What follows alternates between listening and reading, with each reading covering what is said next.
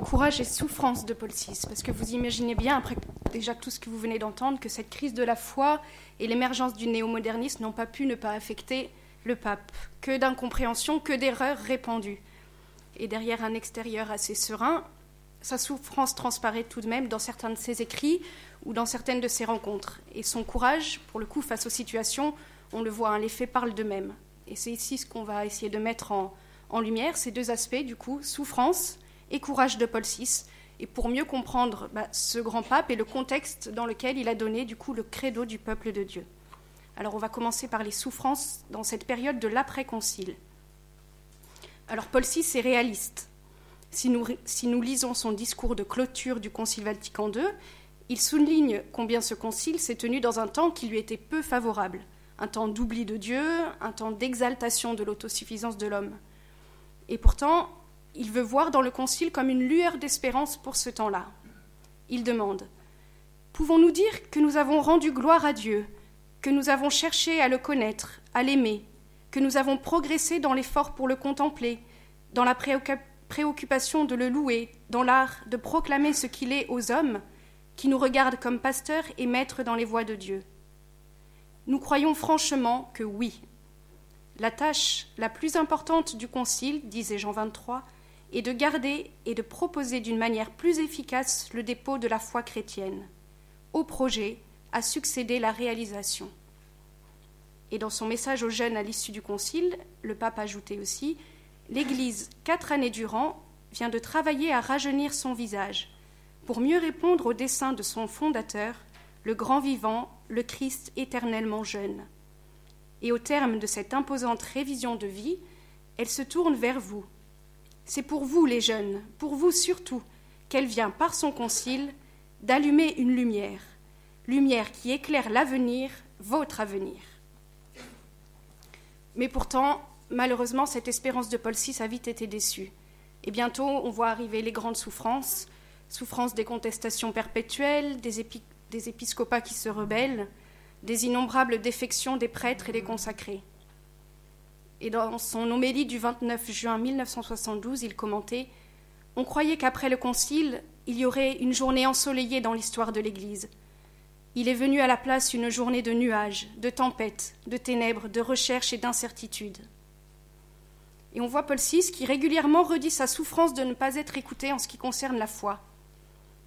Vous devez savoir, dit-il en 1967, que de même que tous ceux, évêques, prêtres, enseignants, parents, qui ont avec nous le devoir de transmettre aux autres la doctrine de la foi, la doctrine qui sauve, nous éprouvons une grande peine en constatant que les hommes de notre temps se soucient bien peu d'écouter notre voix, et qu'ils manifestent si peu d'intérêt pour l'instruction religieuse, si bien que parfois nous avons l'impression de prêcher dans le désert.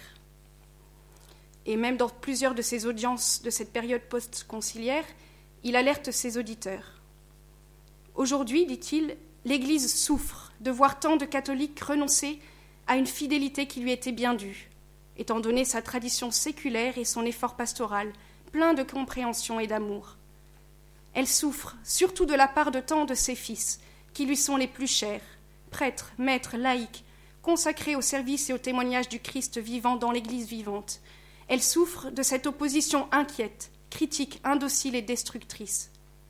Elle souffre enfin de la défection et du scandale de certains ecclésiastiques et de certains religieux qui aujourd'hui crucifient l'Église. Souffrance également de Paul VI devant les remises en question des épiscopats, par exemple sur la question du célibat des prêtres. Les déclarations, donc écrit-il au cardinal Villot en 1970, rendues publiques ces derniers jours en Hollande sur le célibat ecclésiastique, nous ont profondément affligés et ont soulevé dans notre esprit nombre de questions. Et donc au cardinal Jacques Martin, il va dire Si vous saviez quelle souffrance c'est pour moi cette démolition de l'Église par le dedans, de la part de ceux qui devraient la défendre. Et face donc à tous ces sujets de préoccupation, le pape peut aussi se sentir très seul, presque écrasé par sa tâche. Et Jean Guiton, dans ses dialogues avec Paul VI, rapporte ainsi une confidence du pape, donc c'est Paul VI qui parle et qui dit Le pape, lui aussi, a besoin de réconfort.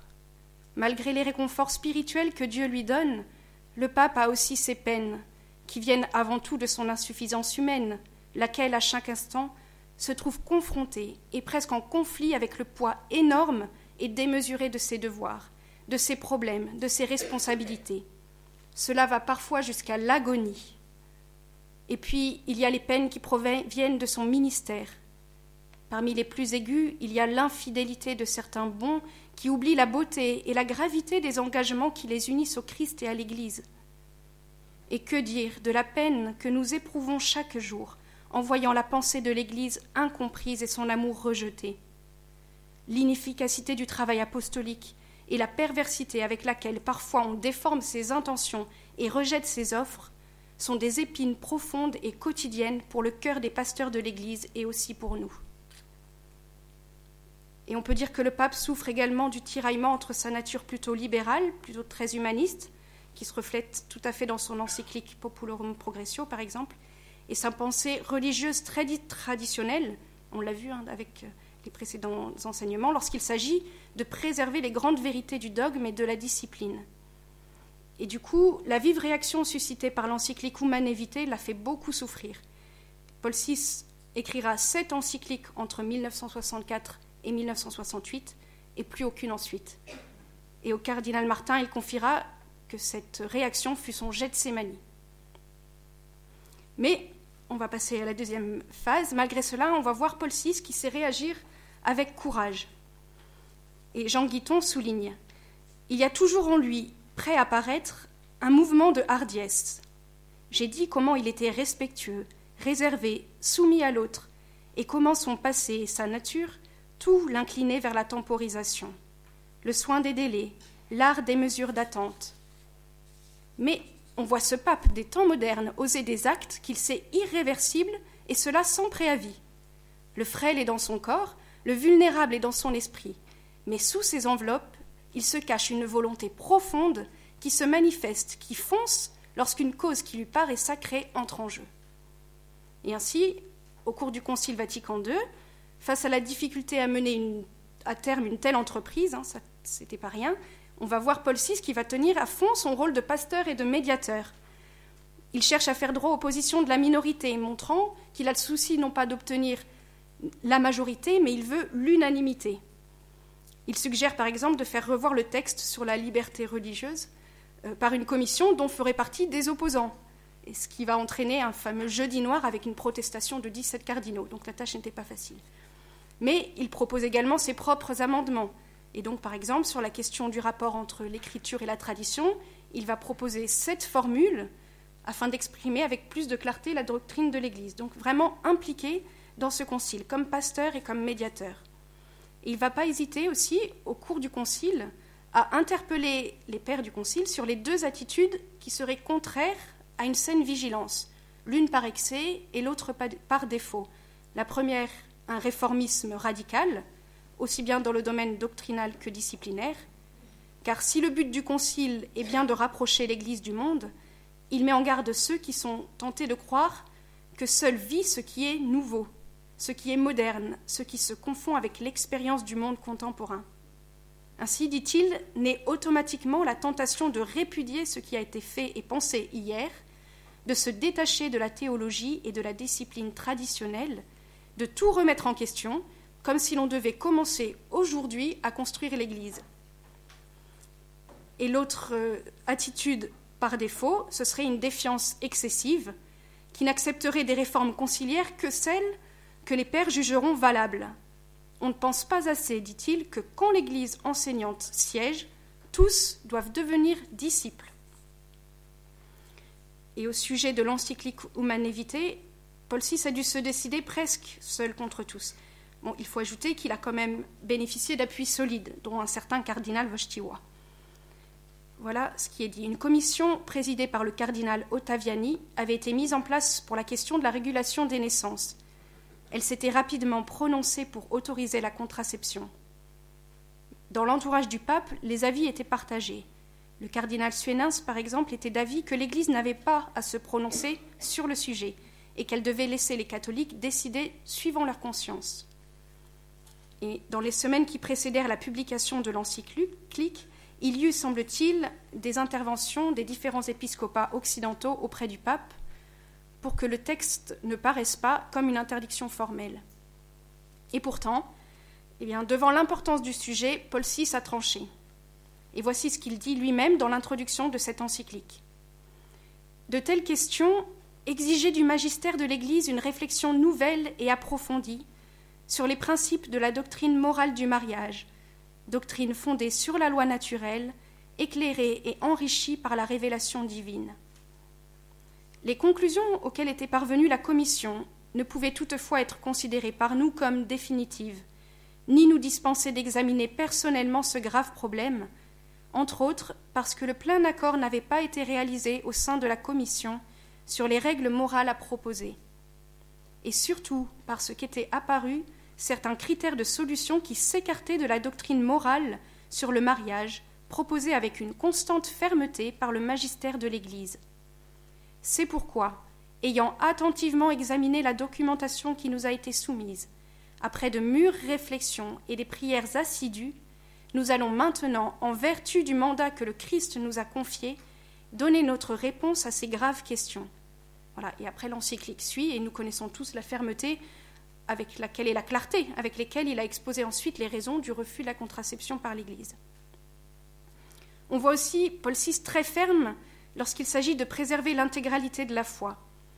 Et ainsi, quand les évêques du Pays-Bas viennent en visite à Limina, il va leur dire Toute vérité de foi est témoignage de l'amour de Dieu pour l'homme et vérité de salut.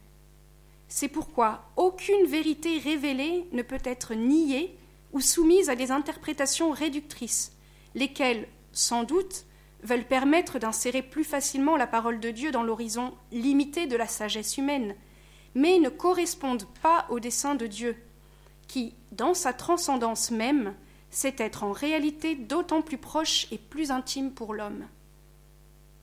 Et on voit aussi sa fermeté et son courage qui s'expriment dans ses audiences générales. Je vous lis par exemple un extrait de celle du 25 juin 1969. Écoutez, ça vaut le coup. Non, non, mais c'est vrai. Pas de juridisme, pas de dogmatisme, pas d'ascétisme, pas d'autoritarisme, dit-on avec beaucoup trop de désinvolture. Il faut ouvrir les portes à un christianisme facile.